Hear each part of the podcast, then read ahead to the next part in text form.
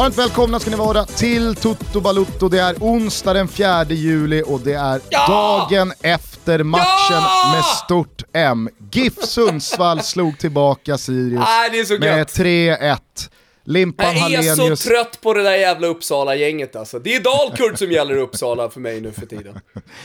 Uppsala, för ett år sedan var det Sirius, då hoppade jag på Sirius-båten. Men nu har jag helt enkelt vänt kappan efter vinden och hoppat på Dalkurd-båten. Det känns så skönt! Det är ju bara ett och ett halvt år sedan det inte hade spelats allsvensk fotboll i Uppsala på 44 år. Sen kommer Sirius upp, Dalkurd flyttar dit, man tänker att oj oj oj, Uppsala är inte bara längre Sveriges eh, fjärde största stad sett till eh, befolkning, utan eh, de är även på pockar på att också bli en maktfaktor vad gäller fotboll.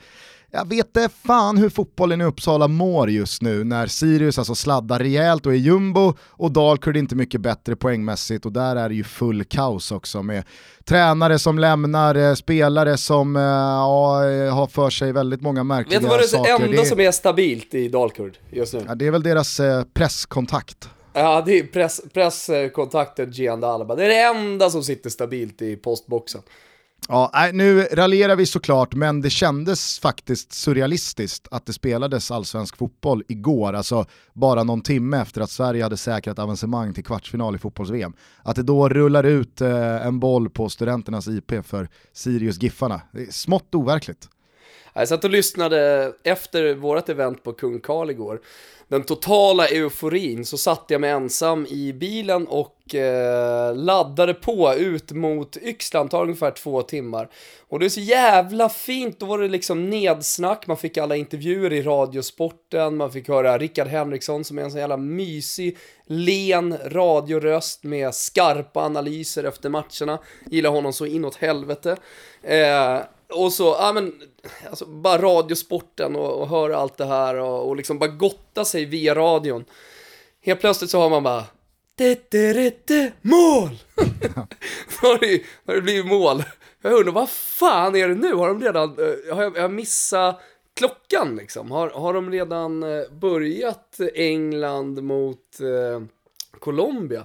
Jag fattade ingenting och sen så insåg jag ju då att det var allsvensk fotboll. Mm, den är tillbaks. Och det är ju mm. det, det är härligt på sitt sätt, men just nu så känns det ganska sekundärt och långt bort i ens medvetande. Och det ska jag säga att eh, jag stod och snackade med några av våra underbara lyssnare tillika gäster på Kung Karl igår efter slutsignalen. Eh, det, var, det var ett gäng aik där som med tom blick insåg att själv ska man stå på Vångavallen då på lördag när, när det är kvartsfinal mot, eh, ja då visste vi inte om det blev England eller Colombia. Men just den där eh, krocken av två världar, min eh, stora antihjälte i livet George Costanza, han brukar ju prata om att man aldrig ska låta två olika världar kollidera, för då blir det fel the worlds are colliding. Han pratar ju om då sitt förhållande och sin tjejs vänner ska aldrig mixas med sina egna vänner. För då, ja, eh, då dödar man Independent George, skitsamma. Det var, det var lite det jag tänkte på när de här AIK liksom började inse okej, okay, eh, fan jag har inte missat en bortamatch på typ tio säsonger. Okej, Trelleborg borta, Vångavallen, kvartsfinal VM, Sverige. Det är ju, den, ja. det är den jobbigaste matchen för valet, kanske, eller? Ja. Ja, jag menar så här, ett derby eller Blåvitt eller Malmö eller något, så alltså det, det är en match som jag tror verkligen eh, konkurrerar med en kvartsfinal i VM. Mm. För vissa supportrar, absolut, det köper jag. Men ju, just att det är Trellehulla borta. Ja. Ja, eh, det blir spännande, jag önskar er eh, lycka till med eh, hur ni slits Men ska mellan den inte, Ska den inte flyttas matchen då? Jag bara hörde några rykten om det. Eh, jo, men den flyttas ju bara lite framåt i tiden. Jag tror att det är avspark 19.30 eh, istället Nej. för då 16 eller 17 eller vad det nu var från början. Ja, ja men då får man ju bara styra om sin resa lite och så får man se den på valfri pub i Trelleborg, om det nu finns så mycket valmöjligheter. Nej, det, vad vet jag? det är max fem. Max fem alternativ. Så ja. är känslan. Skitsamma, tillbaka till matchen då. Sverige i kvartsfinal i fotbolls-VM, vi oh. är där genom 1-0 mot Schweiz och än en gång oh. så sitter man här och mm. känner att ja, det är helt rättvist. Det är så jävla bra genomförda 93 minuter. Eh, man känner kom då England, man är helt jävla salig och på moln. 94-10, om man ska tro på Janne. Han sa ju det efter matchen. Det var Radiosporten återigen då som intervjuade honom, sa han, känslan är ju inte att du bjuder domarteamet på eh, någon middag ikväll. Eh, han var ju rätt lack och var utanför den tekniska zonen och, och höll på att härja. Ehm, men eh, då sa han det också, och han var vansinnig på 10 sekunder Utöver den minuten då som domaren hade lagt till i den första halvleken, eh, som spelet fick fortlöpa och Schweiz höll då på att få en sista målchans. Det, det, det verkade vara den grejen, de tio sekunderna verkade vara grejen som hade gjort honom mest arg. Alltså sänkt ribba för chans till målchans. Alltså, det, det, är ju ingenting som ens eh, doftar Nej, han sa ju det, på en han målchans. Sa med, han sa ju det till och med, det hade kunnat ge Schweiz en till målchans, för de hade ah, bollen. Det är ja, skönt att Janne är fortsatt påkopplad. Men det man känner i alla fall, återigen nu, jag vet inte om det kan bli så mycket starkare, det är redan så jävla stark, men det här med att eh, vi kan rå på alla.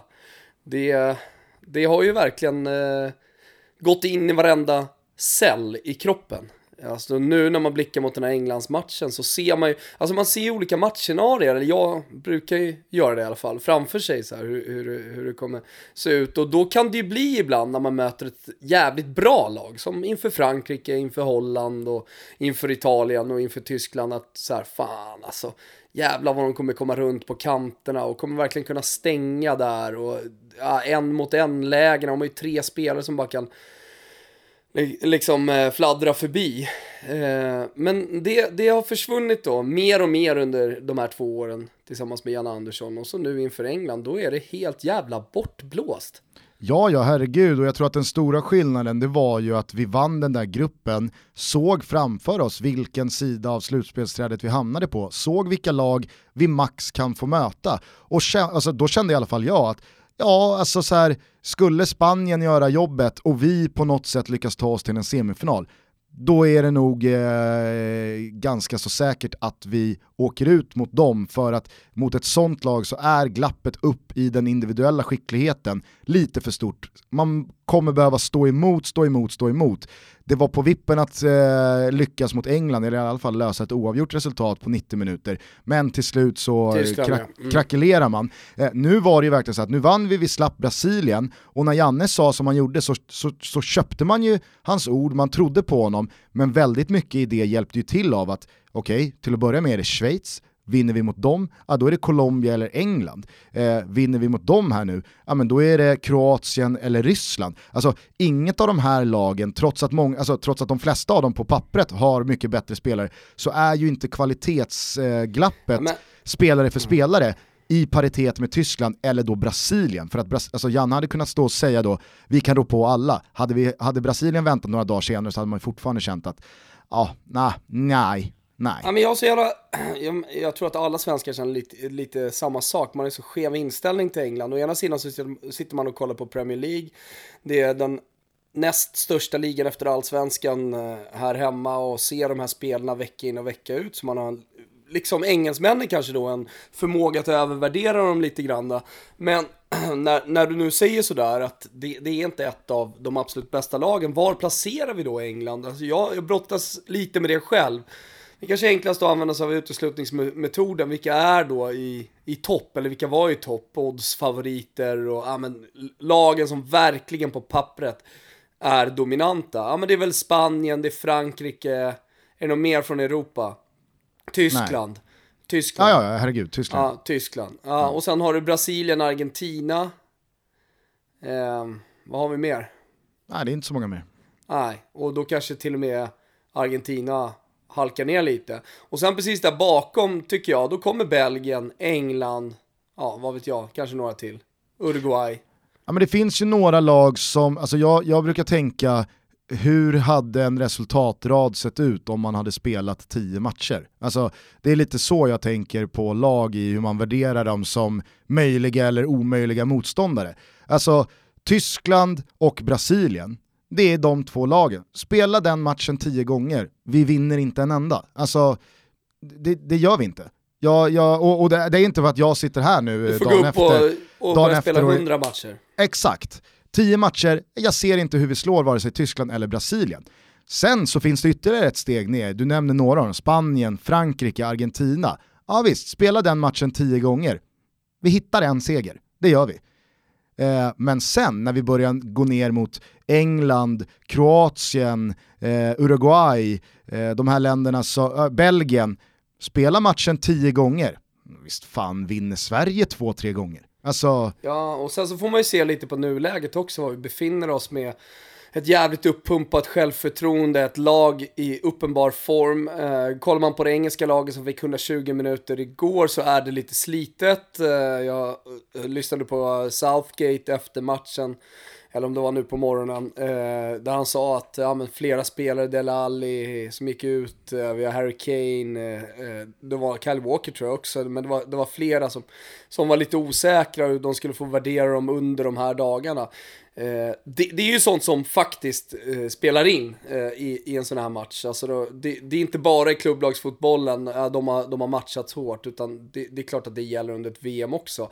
Dels att vi spelade dagen innan, och dels att de fick 120 minuter i benen. Jag säger inte att det betyder 50% så att ingen liksom börjar jaga upp sig över det nu. Men det, det, är många små faktorer som spelar in i slutändan och så många som möjligt som man har på sin sida inför en sån här jävla viktig avgörande match, eh, vår största sedan 1994. Ja, desto bättre är det ju såklart.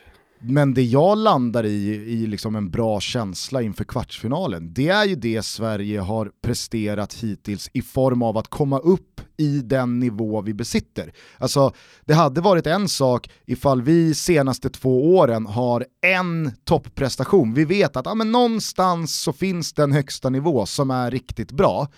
Utan nu har ju vi i två års tid genom det här kvalet, via playoffet och eh, det som har eh, uträttats under VM hittills, så har det varit så att nej men, det, det, är ett Sverige som spelar ganska nära sin högsta nivå hela tiden. Och jag är helt övertygad om att prestationerna mot Mexiko och Schweiz, det är prestationer som räcker mot England också. Alltså, eh, det, det, är inte så att nu måste vi helt plötsligt trolla fram två växlar till. För England är inte Brasilien, England är inte Tyskland, utan England är ett lag som inte alls är speciellt märkvärdiga jämförelse med Schweiz och Mexiko. Och det är därför jag känner mig så jävla optimistisk och jag, jag, jag landar i någon slags övertygelse om att ja, men i, ja, visst, egen prestation. Mm. vi kan förlora och vi kan åka ut. Det är självklart för att fotboll är fotboll och matchen ska spelas, allting kan hända. Men jag känner mig så jävla övertygad om att vi kommer nå upp i nivå igen. Ja. jag, jag, jag förstår precis vad du menar och jag tycker att så här, diskussionen om matchen borde kanske landa där, alltså prestationerna som de här lagen eh, förväntas göra. För jag läste någonting igår, eh, kommer inte ihåg, jag tror att det var Disco som, som byggde någon krönika på att ja men det är perfekt att möta England nu, för nu, nu har de hybris. Samtidigt som både spelarna och Southgate pratar om att hej, vi är ett jävligt jordnära lag. Kollar man på det som Southgate har skapat, jag ska inte säga att han har gjort någonting som Janne Andersson har gjort, men han har ju i alla fall liksom tagit ett annat typ av ledarskap, fått ner förväntningarna i England. Okej, nu sjunger man, man skämtar lite om liksom It's coming home. Eh, eh när, när, man då ser vägen fram till en VM-final. Jag såg också engelska spelare som skojade lite på, på Twitter om det efter matchen. Men eh, alltså känslan är ju att det här också är en jävligt stark grupp med en jordnära ledare som ganska nyligen också spelade fotboll på högsta nivå som vet precis vad det handlar om. Som dessutom har varit med och förlorat stora de här matcherna. Han var ju, han var ju själv syndabock i straffavgör, eh, äh, straffavgörande i VM. Uh, eh, och det, det är sånt som jag tror liksom spelar jävligt stor roll. Så att i slutändan så handlar den här matchen om vem som, ja, vem som lyckas bäst taktiskt uh, och så vidare så vidare. Men det handlar fan ingenting om att det är något lag uh, som kommer in med hybris här. Nej nej, det tror inte jag heller. Samtidigt så kan England vara... håll med hur... om att det surras mycket om det. Ja, ja absolut. Ja, ja England har hybris, fan vad skönt, då vinner vi enkelt. Ja men eh, det var väl Alltså någon vinner vi gammal... den här matchen, då vinner vi, vinner vi den här matchen, då vinner vi för att vi var bättre under 90 plus tillägg, straffar. Absolut, absolut. det var väl dock någon gammal Chelsea-storspelare, Pat Nevin eller något, som gick ut igår och sa att ja, men Sverige slår ju England, apropå då att spela en match ett antal gånger. Sverige slår vi 99 av 100 gånger. Det är ju eh, den, den gamla före detta engelska liksom, dumhybrisen, där man bara skjuter sig själv i foten genom att ens tänka och uttrycka sig så. Eh, där är ju inte England idag och jag är helt med på det, vad Southgate har skapat och eh, den känslan man får kring det engelska laget när man ser dem. De arbetar stenhårt eh, och helt prestigelöst för varandra och de verkar ha en jävla sammanhållning, absolut. Men hur mjuka i nacken de än är, hur mycket mössa i handen de än har, så är det ju ett England som, hur man än vrider och vänder på det, ska slå Sverige i en VM-kvartsfinal. Det är de som har pressen på sig. Det är de som kommer åka hem eh, med dels lite fiaskostämpel på alltså... sig och, och, dels bottenlöst besvikna om de nu skulle åka mot Sverige, medan det är tvärtom för oss. Skulle Nej, vi åka mot England i en kvartsfinal i VM med det här laget, ja, det, det, det, det, är högsta betyg ändå. Vi kommer ha åstadkommit en sommar man aldrig glömmer ändå. Så det är väl klart att favoritskapet råder ingen tvivel om att det är hos England, pressen är på England. Nej, jag såg, eh, på tal om favoritskap bara, eh, Fredrik Pavlidis headline som är så jävla mysigt nu under VM att vakna upp efter en stor svensk eh, match, en stor svensk eh, prestation, idrottshistoria skulle jag vilja kalla det. Eh, och, och liksom se hur omvärlden då reagerar. Ni som inte har, har sett det här tidigare så Fredrik Pavlidis, vår goda vän, och kollega på Fotbollskanalen, han går då igenom världspressen Kort och koncist i en blogg, men också i webb-tv om man hellre vill sitta och kolla och lyssna. Inga långbänkar, det är rubriker, han bläddrar igenom tidningarna, han tar ut liksom det största, lägger upp betyg och så vidare, följer honom, men framförallt kolla upp, kolla in på bloggen och kolla på honom på, på headlines. Men ja, framförallt så belyser han ju olika perspektiv på samma matcher, ah, samma nyheter, från olika håll och hörn av världen. Mm. Ah, Man kan väl säga så här, skriver Pavlidis headlines tusen gånger så blir det minst fyra plus tusen gånger. Ja, exakt. Precis, det, det var faktiskt jävligt bra sammanfattat. Eh, men då hade i alla fall eh, La Gazzetta dello Sport eh, värderat eh, de här sem, eh, kvartsfinalerna och kommit fram till 60-40 eh, till exempel i Brasilien-England, eh, 55-45 Brasilien-Belgien. Belgien, förlåt, eh, i 45-55 i Ryssland, Kroatien och Kroatiens fördel och så vidare. Och sen så landat då i Sverige-England 50-50. Det tyckte jag var lite roligt. Oddsen står ju i alltså full tid eh, England att vinna i runt 1,80-1,90 och det lär väl sjunka lite med tanke på hur många engelsmännen är och, och hur många som kommer lägga en slant på, på It's Coming Home, på ett It's, It's Coming Home resultat. Ja. Eh, men, men, men hade den här matchen spelats i ett kval, nu det, där finns det visserligen då hemmaplansfördel och sånt där, så det är en ganska svår, nej, jag skiter i den jämförelsen. Men jag, jag tänker bara att, liksom i, i, F, i ett annat läge, ett gruppspel då, säger VM, så kanske England hade stått i 1,50, 1,60. Men nu har, även, nu har även världen reagerat på Sveriges prestationer. Lite som jag var inne på här i inledningen. Att eh, man, man verkligen tar det på allvar. Det går längre inte att hitta liksom de här, eh, de här scenarierna när vi bara liksom klappar ihop. Men om vi då kör bara en kort eh, liten snabbkurs i eh, odds och utfall eh, så kan man väl säga då att om England står i 1,90 som de gör eh, just nu, alltså runt 1,90, då betyder det att eh, oddsmarknaden värderar att England, om man spelar den här matchen då 10 gånger, så ska England vinna lite drygt fem gånger. Ja men exakt, 1,90 är typ 52-53% eh, sannolikhet att vinna över 90 minuter ska sägas. Alltså, exakt. Det här, det här är match, det här är matchoddset. Eh, sen att gå vidare så står de ju såklart lägre, jag har inte kollat men ja, det, det, det finns väl någon slags schablon på det som alla som bettar. Men, men det är där det ligger i alla fall. Exakt, och där kan ju jag känna att nej, England slår inte det här Sverige lite drygt fem gånger av tio. Okay. På eh, ordinarie tid blir nog en hel del kryss i de tio matcherna. Ja, Nej, absolut. Så att, eh, jag, jag, jag, kom, jag kommer ta Sveriges sida den här gången också. Ja. Heta V nu med Toto-trippen. Ah, det är löjligt faktiskt. Det är löjligt. Det är så jävla roligt eh, att Sverige går bra och att spelet går, går bra. Vi började med att sätta ju 20 gånger pengarna mot mexarna. Eh, lustig eh, ostskiva, eh, vi hade seger och, se, svensk seger och över 2,5. Som sagt, 20 gånger pengarna. Sen la vi ut till 19 gånger pengarna, återigen då, svensk seger, eh, ja, kryss i halvtid. Ja, svenskt avancemang, så var det. Kryss i halvtid och eh, lustig ostskiva. Eh, så gula kortet kom ju tidigt eh, och där var man ju lite då, eh, li lite skraj, det kom lite för tidigt att det eventuellt då skulle kunna bli ett rött kort. Men han, han klarade sig lustig. Det vart ju mycket riktigt kryss i halvtid, tackar vi Albin Ekdal för. ja, tack tack. Ja, tack Albin. Du kan använda sen... pannan nästa gång. Ja, nästa gång får du gärna använda pennan. Vi får väl se vad det blir för trippel nästa. Eh, det tar vi i vad det lider. Eh, men, och slutligen då, avancemanget eh, löste ju Foppa åt oss. Eh, och det, det gick då till 19 gånger pengarna, det sänkte sen för det är ju så, det är ju rörliga odds hela tiden. Det kan hända att odds sänk, sänktes så att vissa fick det till 15 gånger pengarna. Mm. Men hur som helst, jä två jävligt bra spel uppenbarligen och två jävligt fina svenska prestationer. Ja, Man mår ju extra bra då. Mm, det enda som eh, skaver lite är ju såklart att eh, Lustig efter de här två skivorna inte får spela kvartsfinalen. Ja, det är eh, jävligt Så att man har ju lite dåligt samvete att man har tagit pröjs på Big Mikes olycka. Tror, tror han kommer till Kung Karl? Helikopter. Han landar på taket. Ja, exakt. Kliver Fan, ner. Det hade varit jävligt fint på lördag, lustig landa. Verkligen. Nej men eh, dessutom så blev ju Mickes eh, andra gula kort också ett rättat spel på den svenska Ruben.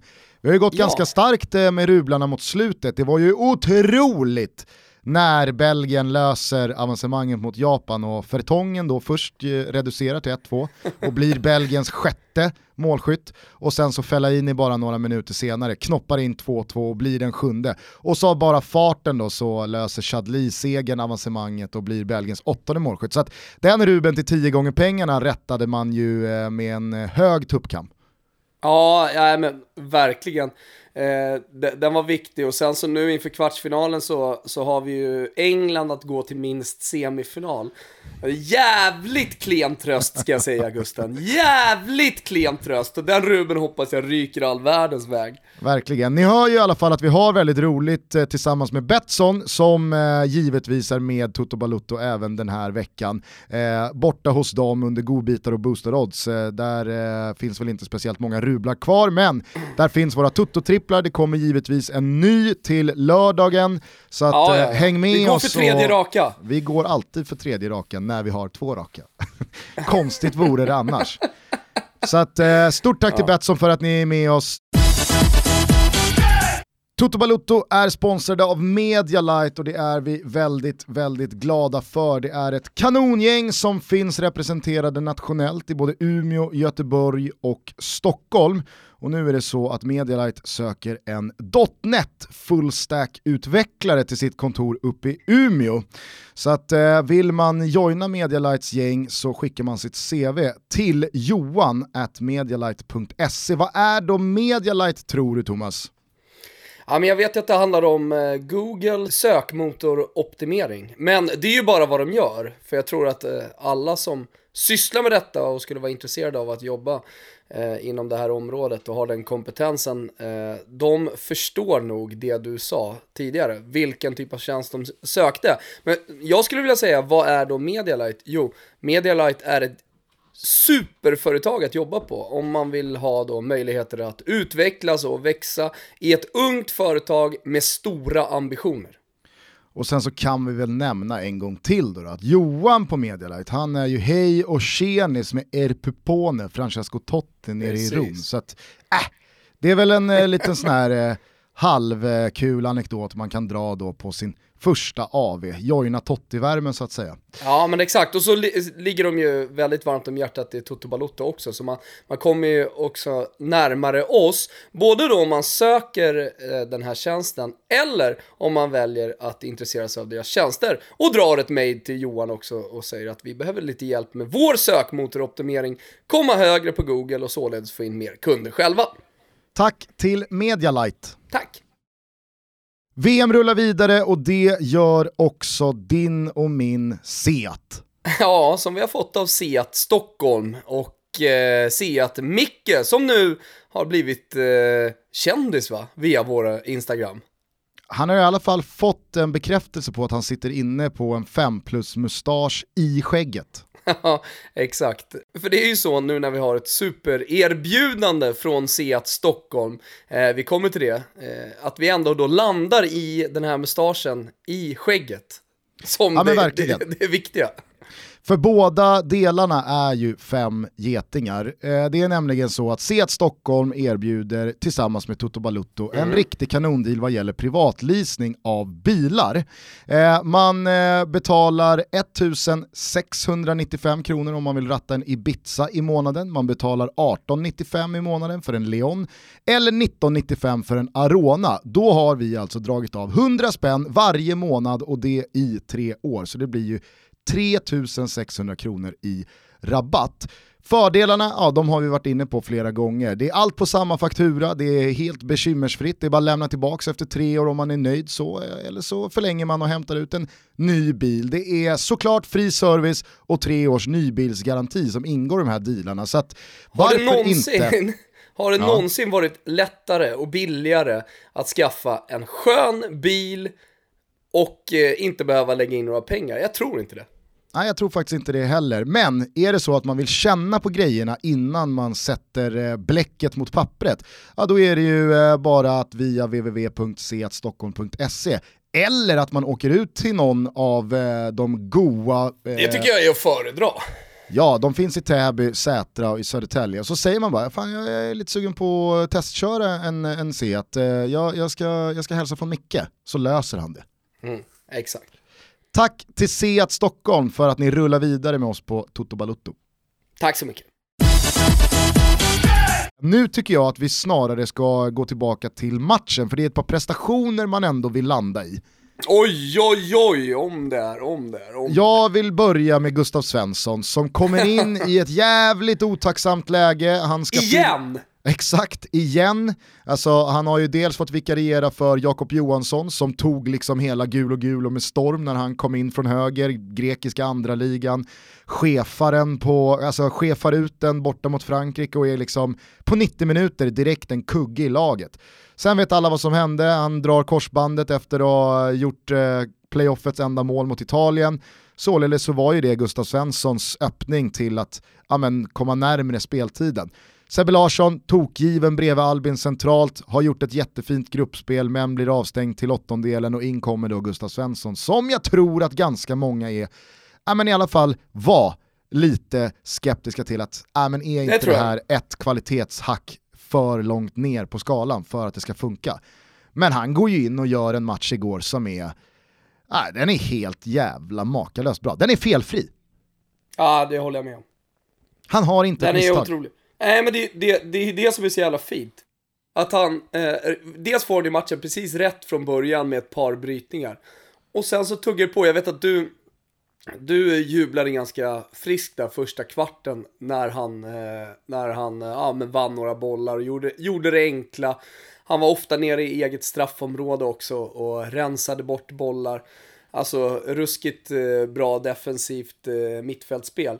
Annars brukar ju två väldigt vanliga utfall av en spelare som kommer in i ett lag beroende på eh, eller på grund av eh, avstängning eller skador och så här, eh, vara att man antingen är ganska så nervös, man kanske springer och gömmer sig lite, man kanske inte vill ha bollen, eh, man är rädd för att göra bort sig och således så blir man hämmad och så kommer en svag insats av det. Eller så är det en spelare som kommer in i laget och vill alldeles för mycket, man vill att det ska hända efter eh, tre minuter och man tar högmodiga beslut och man eh, tar dåliga beslut och man, eh, man, man, man spelar liksom ett spel som kanske inte rimmar med hur man hade spelat ifall man var ordinarie i samma lag. Men Gustav Svensson kliver ju in här och är helt jävla prestigelös. Han har inget som helst intresse av att synas eller höras.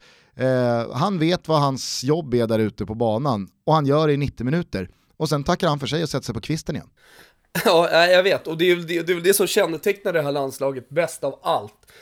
Eh, jag vet att eh, eh, de tränar ju väldigt mycket på det. Jag vet att Janne har pratat en hel del om, om just den här grejen att det kommer in spelare och helt plötsligt så finner de sig i sin roll med sina uppgifter i, i det här laget. Pontus Jansson i premiären till exempel, Gustav Svensson nu, Emil Krafts tur på lördag när Mikael Lustig är avstängd. Ja, han säger att eh, det, det, de tränar väldigt mycket i olika konstellationer. Det är väldigt lite liksom A11 mot B11 för att förenkla det. Utan det, det är liksom hela tiden rullians i de här, så här olika grupperna. Eh, vil, vilket då gör att det såklart blir enklare att bara liksom dyka in som Gustav Svensson och Ponna har gjort.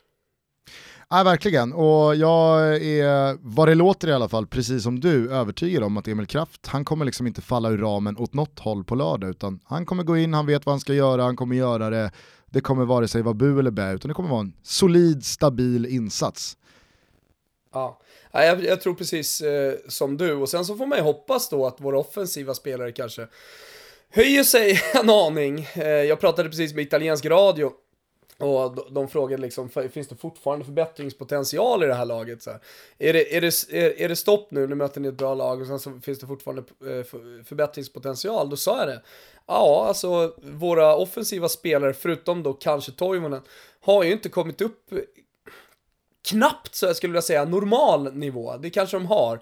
Men, men i alla fall så har de inte maxpresterat än. Alltså man tycker att det borde finnas en match där Marcus Berg sätter en av två chanser, han sätter två av fyra chanser. Eller där Emil Forsberg bara helt plötsligt finner självförtroendet och flyger fram på sin kant. Jag förstår att det inte kan vara så under varje match under hela VM, men jag har fortfarande inte sett det. Igår var han bra, jag såg att han fick eh, i då Pavlidis svep fick han ganska höga betyg runt om i världspressen. Men vi som har sett Emil Forsberg verkligen vara bra, vet ju att här finns ju en eller två växlar till. Absolut, sen så tror inte jag heller, och nu ska man ju verkligen inte basha Foppen här när han gör eh, målet, men plocka bort den där eh, deflection på Schweizbacken så skopar ju Sommer det där avslutet ganska lätt. Och så Kanske vi har en till 90-minutare där Emil Forsberg inte kommer hela vägen fram, han får inte ut den där sista droppen eh, och omvandlar intentioner till resultat utan han, han missar lite lägen, han tappar lite boll, han får det inte riktigt att stämma. Jag tror inte man ska underskatta vad det där målet kommer göra nu med Emil Forsberg, för precis som med William i matchen mot eh, Mexiko så såg man ju en William som i tre och en halv eh, match har varit under isen och han har inte lyckats med någonting och det har gett utslag på att han då eh, han börjar liksom sluta utmana spelare, han börjar sluta tro på sig själv och släpper bollen och då är helt plötsligt William en ja, men hälften så bra spelare. Sen så gör han det där eh, förarbetet tillsammans med Neymar till 1-0 mot Mexiko och efter det så är ju William en helt annan spelare. Han vill ha bollen, han tror på sig själv, han försöker, han lyckas, han misslyckas men han försöker igen. Eh, i, I samma vågskål så fanns ju eh, Pione Sisto i Danmark tycker jag, som kom in i det här mästerskapet och var en av de här lite jokrarna i det danska laget alla snackar om Christian Eriksen framåt, men Pione Sisto kommer från ett par bra år i Celta Vigo. Det kanske var han som skulle blomma ut och få sitt stora genombrott och göra skillnad. Han hade det tungt i de första matcherna. Han började tappa boll, han lyckades inte med sina en mot en aktioner. Och vad hände? Jo, han blev iskall och till slut så hade Åge inget val än att bänka honom för att nej men, en spelare som inte har det där självförtroendet på plats är inte lönt att eh, köra vidare med. Och där tror jag, för jag skrev det två minuter innan Forsberg gör 1-0 mot Schweiz på Twitter, att det kanske faktiskt är läge för Janne att inse att Forsberg och Marcus Berg är inte i zonen det kan, det, det, det, det, kan nog vara en, en, smart idé att i alla fall testa någon annan. Eh, sen så går ju Forsberg och gör det där målet och nu tror jag som sagt att det kan göra underverk med honom eh, till Englandsmatchen. Men en sån som Marcus Berg, han står ju absolut inte att känna igen utifrån den anfallaren man lärt känna post-Zlatan. Alltså någon som hela tiden har varit tokgiven, ordinarie, det är inget snack om att han ska spela. Eh, han har 13 avslut på de här fyra matcherna. Och det är noll mål. Ja precis, här, 13 avslut och framförallt så har han ju haft en hel del monsterlägen som han kanske borde ha satt. Jag tycker att han hade en jättefin aktion igår när han, igår när han drog till med vänstern. Eh, och Sommer gör en kalasräddning. Men eh, i övrigt så, så tycker jag att det finns en hel del att önska från hans prestationer. Eh, kanske till och med så, nu tycker jag Janne gjorde jättebra eh, byten igår. Alltså det finns ju verkligen ingenting att säga om det. Just att Foppa gick ut, stänga den, vänster, eh, den kanten ännu mer då med eh, Shakiri eh, och, och dubbla upp mot honom med Martin Olsson. Och så fräscha ben och, och allt vad det är. Eh, och eh, där, där skulle jag, får, jag bara göra en liten parentes på det Gusten? Eh, du, du sa att du skrev på Twitter igår att ja, men fan, det kanske är läge att byta ut honom. Men alltså, jag tycker din, din analys här i podden nu, nu kan man inte fläka ut sig så mycket på, på Twitter, men jag tycker att din analys är, är, låter superrimlig och jättekorrekt liksom. Att fan, det, jag tycker inte det hade varit konstigt heller om han hade bytt ut honom, för att han var ganska kall. Ja, ja visst. Eh, och han har varit det, det länge. Men, men, men eh, alltså när man gör sådana grejer under ett succé-VM, succé jag menar alltså även om vi är i semifinal, Janne säger det själv igår, alltså han tycker inte att vi gjorde en av våra bättre matcher. Vilket jag gillar. Vad fan, allting kan ju inte vara perfekt hela tiden. Och jag, och jag menar sen, nu går vi för guldet. Eller? Såklart. Ja, men alltså jag menar, du måste, jag tycker i alla fall att det finns plats för kritik alldeles oavsett liksom hur god stämning vi har, jag menar, fan, jag är den första som, som eh, har ställt mig upp och utlovat brons i det här mästerskapet. Eh, och och st står upp eh, och, och sjunger kalla på med alla er andra också. Men bara för att jag tyckte att Janne Andersson gjorde en dålig matchcoachning mot eh, Tyskland, då ska jag få leva med det under hela mästerskapet. Typ som, jaha, vad säger du nu då, Mr Neggo? Vad fan är, vad ska du säga nu då efter 1-0 mot Schweiz? Och jag, jag lovar att skulle vi typ, ja men gå till final eller ta ett brons eller vad fan det nu är. Jag kommer få höra det fortsatt. Ja, ja. Men jag står fortfarande för den analysen, jag står fortfarande för de orden. Jag tycker att Janne gjorde dålig matchcoaching mot Tyskland. Men är det så jävla konstigt då? Kan man inte få tycka sådana grejer? Nej, Ja men helt ärligt alltså, jag, jag, blir så jävla trött på det. Ja men i något alltså, slags Okej, okay, man behöver inte bli Martin Åslund som går fullständig bananas under, under VM. Men lite rimlig jävla kritik, så behöver man inte hålla med, det är inte det. Vi satt, men, satt jag med Martin men, för en månad sedan och hyllade hans twittrande. Ja, jag gjorde ju det. Eh, jag hyllar det fortfarande. Han är en frisk fläkt. Ja. Eh, men, men eh, jag tror att alla förstår vad jag menar som följer Martin. Eh, och jag tycker, så, är fortfarande en fri, fortsätt superfrisk fläkt, älskar Martin Åslund. Men eh, i alla fall, håll med om att, det, att, att man blir förbannad. Ja, alltså, det, är inte, men... finns inte, det är inte ens några ord som jag behöver äta upp. Det är inte såhär, ja nu gick Sverige vidare. Ja, ska du ta över coachningen nu också Thomas? Vadå ta över coachningen? Jag hade lite jävla åsikter om vad fan Janne gjorde 30 minuter. Jag skriver ju till och med att han gör en bra matchplan. Jag har inte haft ett jävla skit om liksom uh, hur Janne är som ledare eller som coach eller vad fan som, Jag tycker han gjorde dåliga 30 minuter. Få in det era jävla skallar! Fan vad trött jag blir alltså. Vi lever ju också i ett wait and see-samhälle. Alltså där väldigt många inte snackar innan, inte tycker, ah, inte sticker ut hakan, inte motsätter sig ens åsikter sig, eller Gustav, argument. Det var ju de bästa, eh, det var ju de bästa kommentarerna efter att jag hade skrivit det här. Lätt att sitta där nu och vara efterklok. Ja vad fan, jag kan väl inte kommentera hans matchcoachning innan matchen? Jävla rikspuckon alltså. Fan.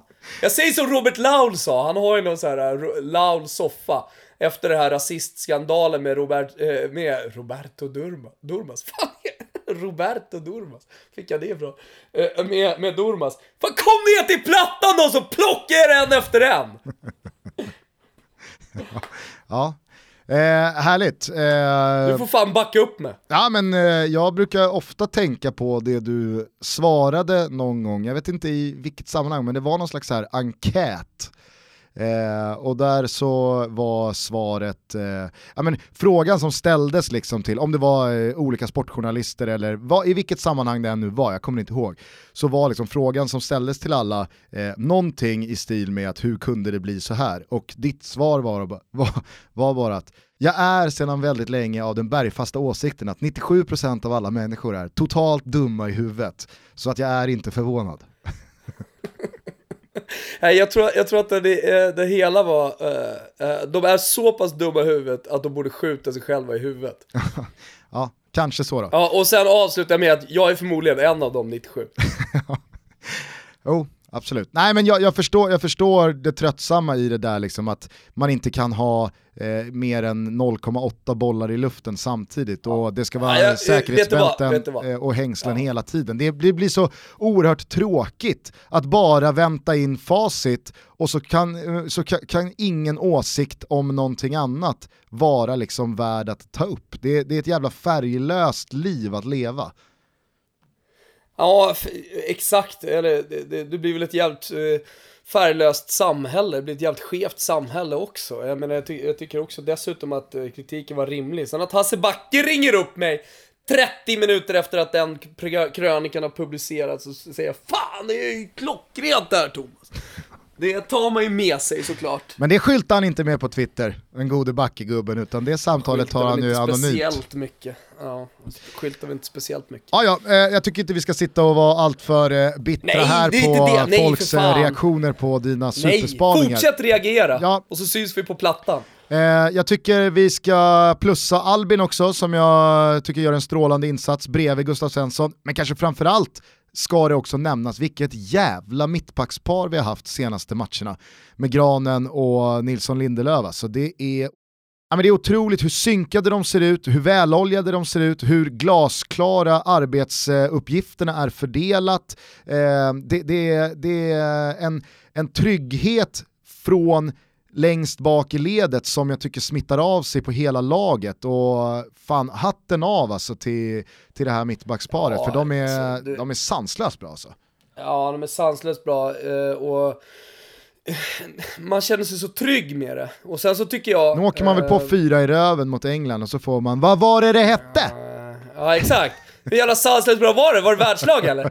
Eh, nej, men eh, sen, sen så skulle jag också vilja hylla eh, en liten så här taktisk grej. Som jag varit inne på tidigare när jag var väldigt dedikerad till den italienska fotbollen. Lyfte fram som en, en eh, eh, liten taktisk detalj som alltid har legat mig väldigt varmt om hjärtat. Och det är ju att då göra en mittback till en ytterback. Och eh, vad ligger i det till exempel? Jo, självklart det defensiva. Eh, att vara bra i boxen och, och sådär. Eh, men, men, men just att ha en ytterback som också är bra på huvudet. En, jag tror att det är en detalj som man inte har tänkt speciellt mycket på under det här mästerskapet. Men i och med att det ligger mig, som jag sa, varmt om hjärtat, så kanske jag har tänkt på det lite extra då. Men att det har kommit så jävla mycket inlägg på bortre stolpen från Luddes kant. Och Lustig har funnits där och nickat bort så otroligt många bollar. Och ja, men det, det är lätt att liksom bara hylla Granen och VNL, det är kanske de som ska hyllas mest efter den här matchen. Eh, Men, men fan, Lustig gör ett jävla jobb. Ofta brukar man säga det om de här defensiva mittfältarna, att de gör ett jobb i det tysta, de, de är placeringssäkra och jävligt intelligenta i, def, i det defensiva arbetet. Men alltså, jag tror att Micke Lustig gör ett jobb i det tysta i det här mästerskapet som absolut inte ska underskattas. Nej, jag co-signar den direkt, men jag uppmanar dig å det starkaste att sluta säga VNL. Du, Sa jag VNL? ja, vi, vi kan inte Alltså, vara... vad fan vet du vad jag ska säga? Är det Vigge, Victor Nilsson Lindelöf? Jag, jag orkar inte. Det är, jag, jag pratar som jag läser ibland. Ja men eh, VNL, eh, det kan vi inte stå bakom. Nej, okej, okej, okej. Skitsamma. Det, Eh, det är liksom, nej, sen- nästa steg är att börja säga EF10 om Forsberg. Ah, okej, CR7 och så vidare. Ja. Så Men, men får jag säga en till sak om, om Albin? Eh, ja. Att okej, han bränner det där läget. eh, Det är väl vad det är. Eh, Hur många gånger har han sen då tidig sena tid befunnit sig inne i ett straff, straffområde och avslutat? Inte speciellt många gånger. Ja, det var väl Han några- några gånger blivit under- beordrad att inte vara där. Det var väl några gånger under Seman i Cagliari.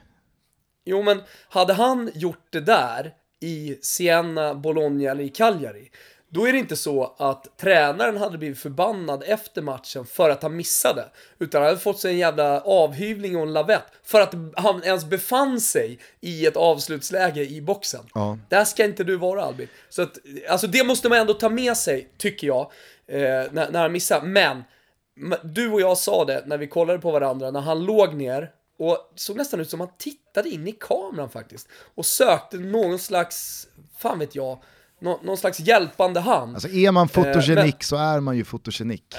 Ja, det är väl, det är, det är väl eh, så enkelt med, med Albin. Men hur som helst, då sa du och jag så här, Alltså Albin har inte det där ansiktsuttrycket. Han rör sig inte, han håller inte på på det där sättet om det inte är så att han har förbannat jävla ont. Och så sa vi ju också att äh, det där kommer inte gå. Alltså han, han byts ut inom fem minuter. Mycket riktigt så var ju Hiljemark uppe och, och, och värmde och fick ha på sig matchtröjan hela, hela matchen med bara en väst över. Men, men att han fullföljer den matchen, jag tror att det är bara typ 3-4 minuter senare som han haltandes med brutalt ont i den där foten gör en tvåfotare och får fram en boll till Viktor Claesson som håller på att bli ja, en, en kontring. Alltså den viljan, vi har pratat, du vet man snackar om Schwarz, det är ju den klassiska Sverigesägningen. Butcher för England, han blöder över hela tröjan och alltihopa så här. Men med Schwarz så spelade de med en hälsena som typ är av. Eller om benet är brutet. Han spelade med brutet ben och sen så gick han, han av själv med dragen hälsena. Ja, ja precis. Eh, eh, så, så, är ju typ någonting liknande som händer igår på Albin och ska i kröniker i framtiden också kommas ihåg som något lite övermänskligt att fullfölja den matchen på det sättet. Det är nästan så att han är som bäst de sista 20. Men om vi nu pratar taktis taktiska detaljer så fastnade jag för en sak. I och med det här då skiftet Sebastian Larsson mot Gustav Svensson, för just det du är inne på, att vi såg Albin fylla på i en andra våg och ta sig in i boxen betydligt oftare än vad man har sett honom göra senaste åren. Det tror jag var, nu har inte jag lyssnat på någon eh, matchgenomgång här, eh, men jag kan tänka mig att när Albin spelar jämte Sebbe Larsson så blir det en liten växeldragning de två emellan, vem som går iväg och vem som följer med och vem som stannar. Med Gustav Svensson in istället för Sebbe Larsson så tror jag att den rollfördelningen var mycket, mycket tydligare. Att Gustav Svensson, du går inte iväg mot någon eh, box, du följer inte med in i ett straffområde i en andra våg och fyller på bakifrån, utan det gör Albin den här matchen. Är det någon som gör det så är det Albin. Och jag tror att den detaljen, den egenskapen finns ju i Albin men den, den tar sig uttryck väldigt, väldigt sällan. Så det ska bli jävligt intressant att se nu, för jag förutsätter att Sebbe Larsson går rakt in igen i elvan och Gustav Svensson lämnar den. Hur det nu blir med det där växeldragandet och eller om det blir Albin som fortsätter att fylla på in i boxen. För jag tyckte, jag tyckte det fanns någonting i den dimensionen, det blev väldigt mycket tydligare och påtagligare när Albin, vad jag då förutsätter, jag har som sagt inga facit på det här, men jag tror att han kände och hade fått tydligare instruktioner och order om att är det någon som fyller på så är det du. Och då går man iväg i högre utsträckning än när man växeldrar med en annan centralfältare mm. bredvid sig. Ja, det är mycket möjligt att det är så. Hur som helst eh, funkar det mittfältsparet eh, alldeles fantastiskt tillsammans. Nu har Ponny i alla fall lovat oss att eh, Albin kommer spela på lördag om man så ska sparka ut honom på planen. För vi får ju hoppas att eh, Ponne har rätt här nu. Och att den där fotskadan som han åker på, jag tror att det är en nickduell på en hörna, han går upp otroligt fint mot Juru. Eh, och, och vinner en nickduell och så att han landar lite dåligt. På tal om Ponne och löften så har ju ganska många lyssnare uppmärksammat oss på att när vi satt här med Ponne i våras så lovades det en eh, Toto Balutto eller gul och gul tatuering, jag vet inte riktigt. Vi kan väl lyssna på hur det lät när Ponne var i studion ja. för några månader sedan. Däremot så har vi en gul och gul tröja på gång. Mm. Uh, en, en, jag har den utanför. Supporttröja. En supporttröja, exakt. exakt. Så det blir väl lite, lite smygrelease av den idag? Uh, ja, på vi kan ju ta något bättre, någonting går vi till kvartsfinal så kan vi göra en Toto-tatuering. Oj. Oj. Ja, så det borde få ni också göra det ju. Ja, ja absolut. Men uh, vi säger det då. Gusten, kvartsfinal. Gusten ser lite... Kvartsfinal, uh, ja, vad är det? Alltså, vinsten... Vad är det? Gruppspel, åttondel, kvart? Ja men det är så här att två i gruppen efter Tyskland, då möter ni Brasilien i åttondel. Uh, och vi har ju revansch att utkräva på Brasilien ju. Alltså det är ju enkelt. Alltså från 94. Det ja, men... jävla röda kortet på tärn. Ja, exakt, det var ju bortglömda den där jävla matchen. Ja, så ni vinner över Brasilien eh, och så blir det kvartsfinal. Då kör vi igen. Då kör vi igen. Ja, okay. Jag är med på det. Det är gött, härligt. Alltså jag är inte tveksam, du vet jag har ju fan Ja vad har du för jävla Ska du göra den under braxen då på ryggen eller? Ja vad tycker du? ja. Ja alltså är det så här så är det ju så här. Uh, mm. du har ju bara en brax på ryggen. Och jag har lovat att, eh, jag har lovat mina nära och kära att det ska stanna vid den braxen. jag, förstår att inte, jag förstår att inte många nära och kära ber om mer efter att ha sett braxen. Fråga, frågan är mer, om, mer frågan, Thomas! Fan. Frågan är om man nu inte ska bara ta sig tillbaka till, fan var jag var någonstans? Av- Aweng, någonstans på den sydöstra eh, kusten i Thailand. Vad heter det? Ai, Aieng? Nej, jag kommer inte ihåg. Skitsamma. Eh, det var i alla fall eh, där jag tatuerade. Kanske att man skulle då ta en resa dit till samma tatuerare om han fortfarande lever. Han har väl fått eh, hepatit C och, och hiv och allt möjligt vid det här laget. Eh, men om man sitter där eh, insjung, in, insjuknad i alla möjliga olika, rabies lär han ha också. Med fradga tugg, tuggades runt munnen. Eh, kanske, kanske han ska få göra då en järv bredvid den här braxen. Ja visst, det kommer ju se ut som en eh, skata. ja, Var det en skata jag- och en brax på ryggen? Nej, det är en järv och en vithaj. Ja, fy fan. Eh, ja, nej men eh, någonting, någonting blir det ju. Vi såg också Absolut. att eh, Jonas Dahlqvist, eh, tidigare TV4 och simor reporter numera på Discovery, gästade, gästade Mm. också Toto Balotto nyligen. Han eh, gick ut och lovade att tatuera in eh, “Finns det korv så äter vi korv” om Sverige nådde Mm. kvartsfinal. Så att, den ska vi också följa upp. Eh, ska vi kanske skippa frågan “Är du tatuerad?” Det är ju så uppenbart. Jag är inte Ja, det är tatuerad. Fast jag har faktiskt funderat på att göra. Vad? Eh, det här tv-huvudet som Banksy har gjort. Jaha. Ja, TV-head. Eh, Vart någonstans på kroppen? Ja men det får ju bli armen eller något. Sådär. Lite trist kanske. Men jag skiter nog i det. ganska många som ska till de här tatueringsstudior och sådär. Eh, vi löste ju bland annat så att eh, vi, via våra boys då i landslaget eh, så att Granen ritade en gran som sen gick till Kristoffer Kviborg och succéprogrammet Primetime. Eh, ladda ner appen om ni inte har gjort det, var med i quizet och vinn cash. Men eh, eh, så, så att en lirare då satt i studion, eh, Kviberg kallade honom på ett väldigt så här kviborgianskt sätt, eh, en riktig dåre. Eh, eh, så und, under sändningen. Eh, vi är några som, som tatuerar oss nu. Men jag har inga problem med det. Det enda som är tråkigt är att man önskar att man hade en drömtorso, så att den här tatueringen, ja, alltså nu blir det ju bara, det är ju tragiskt när man är blekfet och jävlig som jag är, eh, och göra tatueringar. Alltså det är nästan så att det, liksom, den, den, den vidriga kroppen framhävs extra mycket med tatueringar. Ja, men framförallt så blir det ju någon slags air av att alltså, du vet att du har en vidrig kropp va? Sätt inga gaddar på den. alltså, du ska skämmas, det är vad du ska göra. ja. Istället, istället så tatuerar du dig för att visa upp den ännu mer. Hur som helst, eh, ska vi släppa eh, Sveriges avancemang då, kvartsfinal mot England på lördag, Alltså, men innan vi stänger vi ner så nu? måste vi ju bara Ja. kort eh, landa i några andra åttondelsfinaler.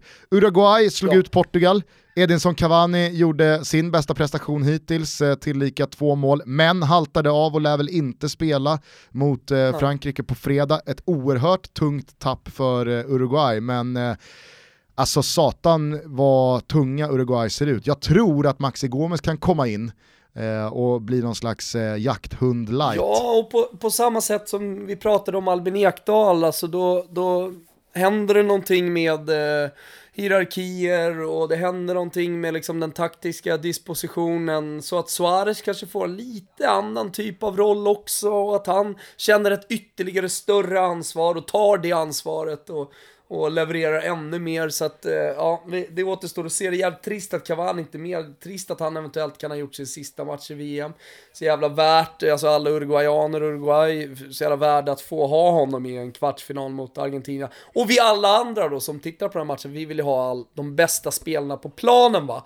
Eh, men eh, men eh, som du säger, det, det, det som är Uruguay verkligen är ju det ramstarka, härliga, defensiva, samspelta. Så att det, kom, det där blir ingen lätt uppgift för Frankrike, det blir det sannerligen inte. Jag tycker att det inte var något snack mot Portugal för Urrus del, jag tycker man vinner rättvist. Portugal däremot lämnar den här turneringen som en av många besvikelser. Satan vad lite de visade. Ronaldo kommer såklart undan med mer än godkänt. Eh, han gör fyra mål och det kan liksom inte, det kan inte stå och falla med Kan honom hela alltid tiden. vara han. Alltså det, det är också en sån här rolig grej. Att, alltså man säger den stora matchernas man. Sen gör han en dålig prestation i en, i en stor match i en åttondelsfinal och så plötsligt så är han det inte. Eh, det, då skulle jag vilja vända på det, alla som pratar om att jag då i mitt eh, CR7-runk på något sätt eh, då försöker få honom att eh, vara bättre än Messi skulle jag vilja vända på det. Jag, jag värderar de två senaste åren, ni värderar 90 minuter. Eller i alla fall färre prestationer än vad jag värderar. Oavsett vad så finns där en Guedes, en Moutinho, Ja, en eh, herregud. Bernardo Silva. Alltså, det, det finns hur många spelare som helst i det här portugisiska laget som jag tyckte rent av gör en bedrövlig turnering. Så att eh, Ja. Portugal, eh, det, det, det, det, skulle aldrig bli mer än en åttondelsfinal där. Det såg man Jag hade, tidigt. ju, jag hade dem ju ut i gruppen så att eh, det, det var inte speciellt förvånande för min del. Frankrike slog tillbaka Argentina i den kanske mest underhållande matchen hittills. 4-3, Kylian Mbappé med något slags eh, globalt definitivt genombrott. Eh, det var ju många som såklart följde honom eh, under säsongen i Monaco när man tog sig hela vägen till semifinal i Champions League. Gick för stora pengar till PSG i somras, har väl inte riktigt exploderat där. De hade ju en kanonhöst han, eh, Cavani och Neymar, men sen så blev det lite pyspunka. Men nu så råder det ju inga tvivel om att Mbappé är på världstoppen för att stanna. Argentina däremot, alltså Sampaoli, som han skulle gå under med den där skutan, han hade bestämt Han, hade, sig mm, han kanske får flytta till Chile. Han hade ju Chile tidigare, gjorde ju succé med Chile. Vi pratade ju om det sist. Skulle, man, man tyckte att det skulle bli jävligt häftigt att se vad han kunde göra då med ett ännu bättre material.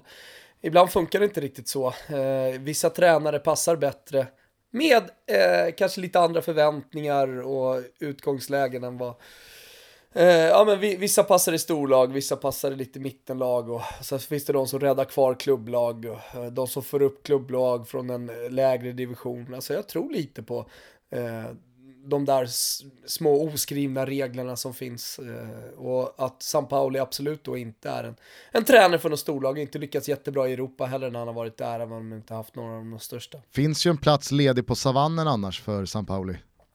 Frågan är om det inte är dit han ska ändå. Ja. Ah. Jag tycker att det, att alternativet ska lyftas i alla fall. Ja, ja jag, jag håller nog fan med alltså. Kanske att han ska dit. Eh, Brasilien eh, tog sin tredje raka 2-0-seger, slog Mexiko, var aldrig något snack tycker jag. Vi har redan berört eh, Williams eh, liksom return from the dead och det tycker jag var den stora, eh, den stora eh, grejen med den här matchen. Det som blir jävligt Eller? intressant nu, det är att se ifall Tite pallar starta med Gabriel Jesus en femte raka match i kvartsfinalen mot eh, Belgien. Alltså Firmi- Ja. Firmino kommer in, han gör mål, eh, det, det, det finns en lyster kring honom, det finns en tro på sig själv, alltså precis som det vi pratade om kring Emil Forsberg, så är ju Gabriel Jesus, alltså han är ju iskall och han får inte till det. Jo. Det blir jävligt, Ja, alltså så här, kan Tite starta med honom en femte raka match när, Firmi, alltså när ersättaren heter Firmino och har redan gjort mål Mm. och Ja men det är framförallt det att det, det, det sitter en spelare som jag ett tycker passar bättre in rent taktiskt i det här laget. Eh, han är mer av en, liksom en boxspelare så han kan ge det där djupet som Brasilien av någon konstig anledning alltid velat haft. Alltså det här med falska, falska nior har väl inte alltid funkat i, i Brasilien. Det har alltid funnits en, en Pelé eller en Ronaldo eller vad det nu har varit, Fiedge Eh, eh som i alla fall har varit önskad eh, längst fram oavsett vilken kvalitet den spelaren har hållit. Eh, och nu, och där, där tycker jag liksom Firmino i det här läget är eh, någon klass bättre. Jag skulle dock vilja gå tillbaka till när du sa så här, vad var grejen efter den här matchen? Grejen, inte bara i Sverige utan över hela världen, var ju Neymars eh, filmande och hans förstärkningar. Eh, och han är numera en hatad jävel eh, runt om eh, våran jord. jag tycker det är så tröttsamt bara- alltså. Eh, jag tänkte kolla lite med dig eh, vad du tyckte om det. Nej, jag, alltså, han ligger där och blir trampad på och han förstärker väl eh, för att markera att liksom, påkalla domarens att uppmärksamhet. För, få, få, eventuellt få upp ett rött kort. Alltså, jag menar, man måste förstå. Alltså, alltså, så här, som jag ser det, jag Neymar, skrev är, det i min krönika efter. Neymar är den spelaren som har eh, alltså, dragit på sig flest frisparkar under hela turneringen. Han får ju oerhört mycket stryk. Och hans sätt att skydda sig är ju att med förstärkningar och med eh, gester mot domaren hela tiden påkalla uppmärksamhet att kolla här nu, det här var mycket fulare än vad det kanske egentligen var för att han vill att försvararna i nästa sekvens ska hålla igen lite, ska backa lite och ge honom den där centimetern extra eller den där tiondelen extra så att han kan få utrymmet att slå ut dem. Alltså det där är ju ett spel, sen så kanske det inte är speciellt snyggt hela tiden och det är väl lite tröttsamt när det i någon slags machokultur ska vara att, ja men för fan ställ upp, det, det var ju bara ett litet tramp på foten. Alltså, det, det, är ju, det är ju på en nivå med så mycket i potten, det är sån stor insats att man, man måste kunna återigen hålla två bollar i luften. Att Kanske inte läge att hålla på sådär i Korpen eller division 6 en fredagkväll i Brandbergen eller vad det nu är, Ja, det för då blir det löjligt. Men det här är ju detaljer i utslagsmatcher i VM. Det är sista chansen för några, det är några som har flera ton press på axlarna. Alltså grejer kan fälla ett avgörande och då, då måste man kunna liksom zooma ut och förstå att jag är inte Neymar, jag är Nej, en fotbollsinvalid Du som har ju nu en åsikt Gusten som eh, 95% eh, går emot i, i världen. Ja, ja så är Eh, det. det, mär, det märkte jag också, alltså jag skrev precis, eller jag ska inte säga att jag skrev samma sak, men när jag skrev krönika om den här matchen så skrev jag bara att det, det var väldigt tydligt redan från början att det var en match i matchen mellan Lajon, eh, högerbacken i Mexiko, och Neymar. Eh, och Lajon, han var på honom något jävligt, alltså re, ganska, ganska bryskt sådär, eh, hade han ner honom ett par gånger. Och man, man märkte liksom att Neymar reagerade på det där. Och sen så fortsatte han då med, med lite så här små grejer. Det var också vid något inkast jag såg att han trampade honom lite på hälen. När, när Neymar bara tittade på honom och så här. Så, så att den här, den här matchen i matchen, det här, det här spelet mellan de två, hans då lite överdrivna våld, hans, eh, hans eh, hårdhet mot Neymar eskalerade, samtidigt då som Neymar tröttnade och hans då förstärkningar eskalerade lite hela tiden fram till att den här situationen då skedde när Lyon går fram och trampar honom lite på ankeln för att mucka gräl.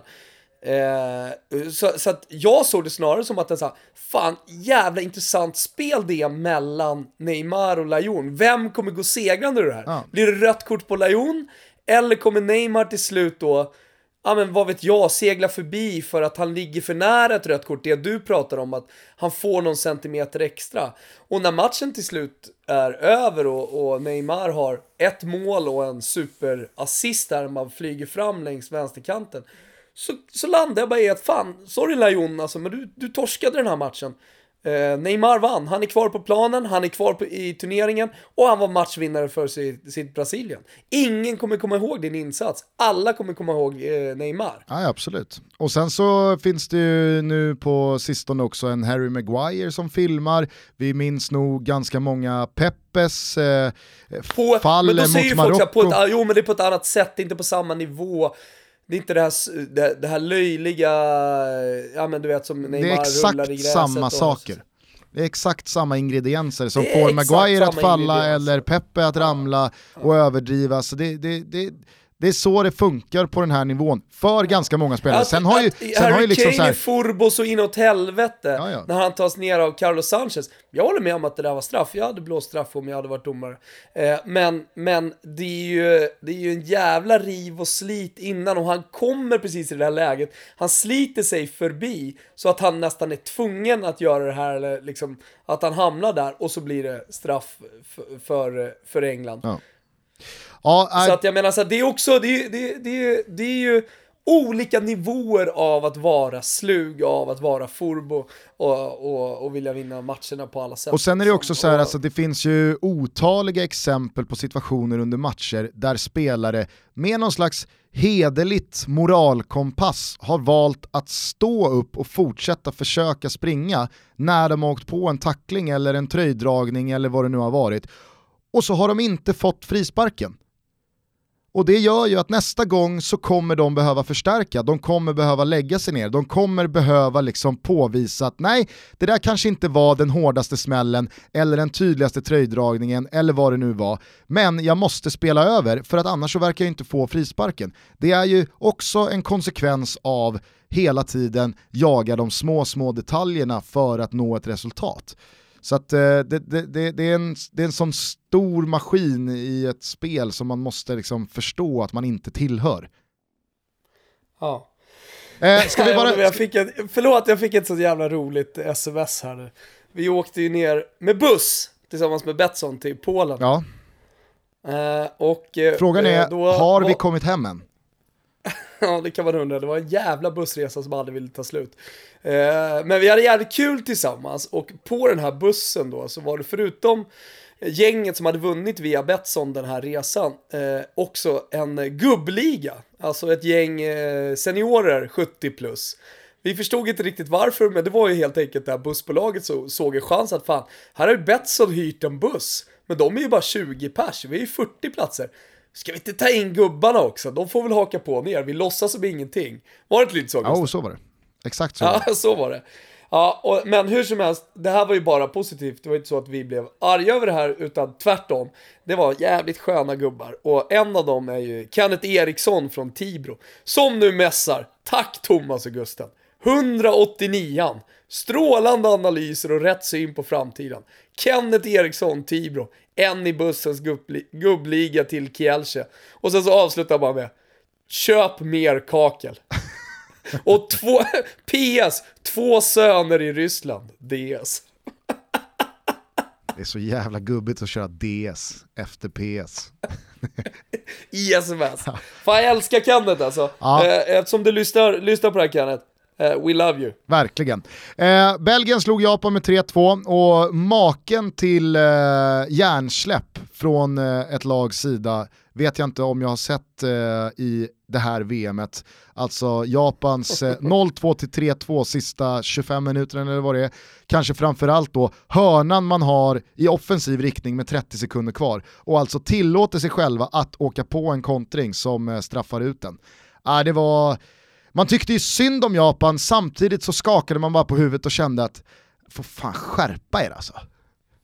Ja, ja, ja. Nej men eh, det, det är på tal om att liksom eh, göra bort sig rent taktiskt och så vidare så var det ju där eh, på en nivå som, eh, jag vet inte fan, att de har kommit så jävla långt och leder 2-0 och på väg mot den största framgången i japansk fotbollshistoria och sen så bara sjabblar man bort det på det där sättet. Det är fan otroligt. Det blev i alla fall Belgiens lycka och nu möts ju Belgien och Brasilien i en otrolig kvartsfinal efter Uruguay-Frankrike på fredag. Som vi kör dubbelmacka på Kung Karl tillsammans med alla våra Ja, lyssnare. och jag förstår att många, nu, nu har vi väl mer eller mindre fullsatt på Sverige-matchen, men jag förstår att många är så här, "Ah, fan, bara Sverige, bara Sverige, men Fan, ta det till Kung Karl. Det- blir mysig, skön fotbollsstämning på de här dubbelmackorna när Sverige inte spelar. Det blir en och annan skönsång såklart också, eh, men, men de, de, är, de är härliga. Ja, verkligen. Eh, Spanien gör ju bort sig, måste jag säga, i åttondelen mot Ryssland. Man tar ledningen planenligt med 1-0, allting ser ut att stämma. Ryssland ser verkligen dels ganska tröttkörda ut, men också helt idélösa och trubbiga framåt ut. Ändå så släpper Spanien in dem i matchen, man eh, slarvar till sig en straff, det blir 1-1 och man får sen liksom inte hål på någonting, för det går för långsamt, det är en och samma jävla modell som det ska, pannan ska bara knackas blodig i väggen. Men eh, när, det, när det sen gick till straffar, då, alltså så här, ja, fullt rättvist. Alltså, Spanien får skylla sig Man själva. pratar ju inte så jättemycket om eh, fenomenet tiki-taka. Det var ju under, under Pep Guardiolas tid i Barcelona som tiki-takan verkligen då sköljde över Europa och helt plötsligt skulle varenda fotbollsakademi eh, i, i Sverige spela tiki-taka fotboll. Nu pratar man inte längre om tiki-taka speciellt mycket. Alltså, det, är det är som att begreppet lite har eh, gått, gått och självdött. Men hade den här matchen spelats under tiki-taka-tiden så hade ju de få Christian Borrell och några till. Eh, eh, Michele Dalai eh, är med också i den här antiligan mot eh, Tiki Taka. Dalai, Mr Dalai, han skrev ju en bok som heter Control Tiki Taka. En hel bok om vad som var fel på Tiki Taka. Jag har den hemma för övrigt. Eh, helt bizarr. Men, men eh, hade den spelats då så hade ju de i alla fall fått lite vatten på, på kvarnen. Men det här var ju, eh, det var det jag skulle säga, det, det här var ju Tiki Taka när, den var så, när den är som sämst. Ja, verkligen. verkligen. Eh, på tal om straffdrama då, den här matchen avgjordes ju eh, med Akin Fejev som stor hjälte. Så var det ju målvakternas match i matchen mellan Kroatien och Danmark, när det också gick till straffar och eh, Fy fan vad ballt. Subasic i ena kassen och Kasper Schmeichel i den andra. Alltså det var ju ett par bra räddningar men det var ju sannoliken också ett par usla straffar. Ja, det var det verkligen. Om det var ett gäng jävligt bra straffar igår mellan England och Colombia så var det ett gäng jävligt dåliga straffar i den matchen. Eh, ja, alltså det var en konstig match i och med att det börjar med 1-0 Danmark efter en minut och sen så är det 1-1 eh, Kroatien efter ytterligare två minuter. Så att, jag, jag, jag, jag tycker ju att Danmark gör kanske sin bästa prestation i turneringen, eller ja, ganska såklart sin bästa prestation i turneringen. Men återigen, det är, det är många lag som har fått stryka på foten när man då inte sätter sina chanser. Man har ett spelövertag mot Kroatien, men eftersom man vet att i Kroatien så finns det ju fler matchvinnare, fler spelare som med en individuell prestation kan avgöra det. Så att man måste ju ta chanserna när de ges. Eh, jag tycker inte Kroatien behöver be om ursäkt för avancemanget, även fast dansken gjorde det bra. Eh, Nej men eh, sen så är det ju, hur man än vrider och vänder på det, så att skadeglädjen någonstans tar över. Så att hur bra prestation Danmark än gjorde och hur mycket de kanske än förtjänade mer, framförallt då Kasper Schmeichel, så landar man ju i att äh, det var trist för dansken. Hej då, på återseende. Vi ses igen någon gång. Sämsta jävla danskan. Ah, ja. Ja, Det var i alla fall så man kände. jag. Eh, ja, ja, ja, jag håller väl med lite också. Ja. Ja, ja, eh, VM rullar vidare, Tutto-VM rullar vidare, kvartsfinaler på Kung Karl fredag och lördag, Sverige mot England lördag 16.00. Det kommer en special Tutto-trippel, givetvis. Håll ögon och öron öppna via sociala medier för den. Och sen pumpar vi vidare med semifinaler också nästa vecka och final. Sen är det ju så att vi har inte planerat att göra event på match om tredje pris. Skulle det bli så att det är bronsfight för Sverige då är det självklart att vi lägger in den. Men eh, boka på er på, på kvartsfinalerna och, och semifinalerna, finalen medan det fortfarande finns platser. Vi ska ta det här i mål och ha så jävla roligt tillsammans. Tack för att ni lyssnar, ha en fortsatt eh, fin vecka. Vi hörs igen på söndag då vi förhoppningsvis skriker ut vår glädje över att Sverige har tagit sig hela vägen till semifinal i fotbolls-VM. Ciao tutti! Kom igen nu då Sverige! Ciao Totti!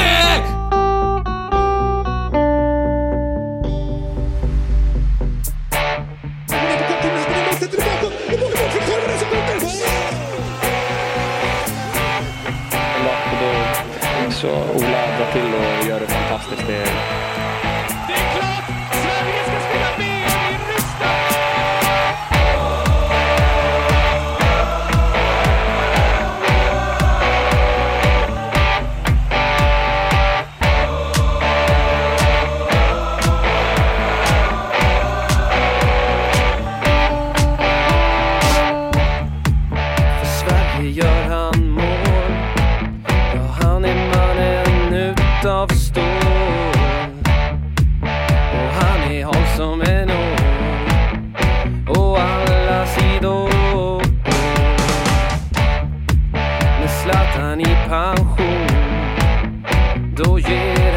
En ny vision. Och från varje sektion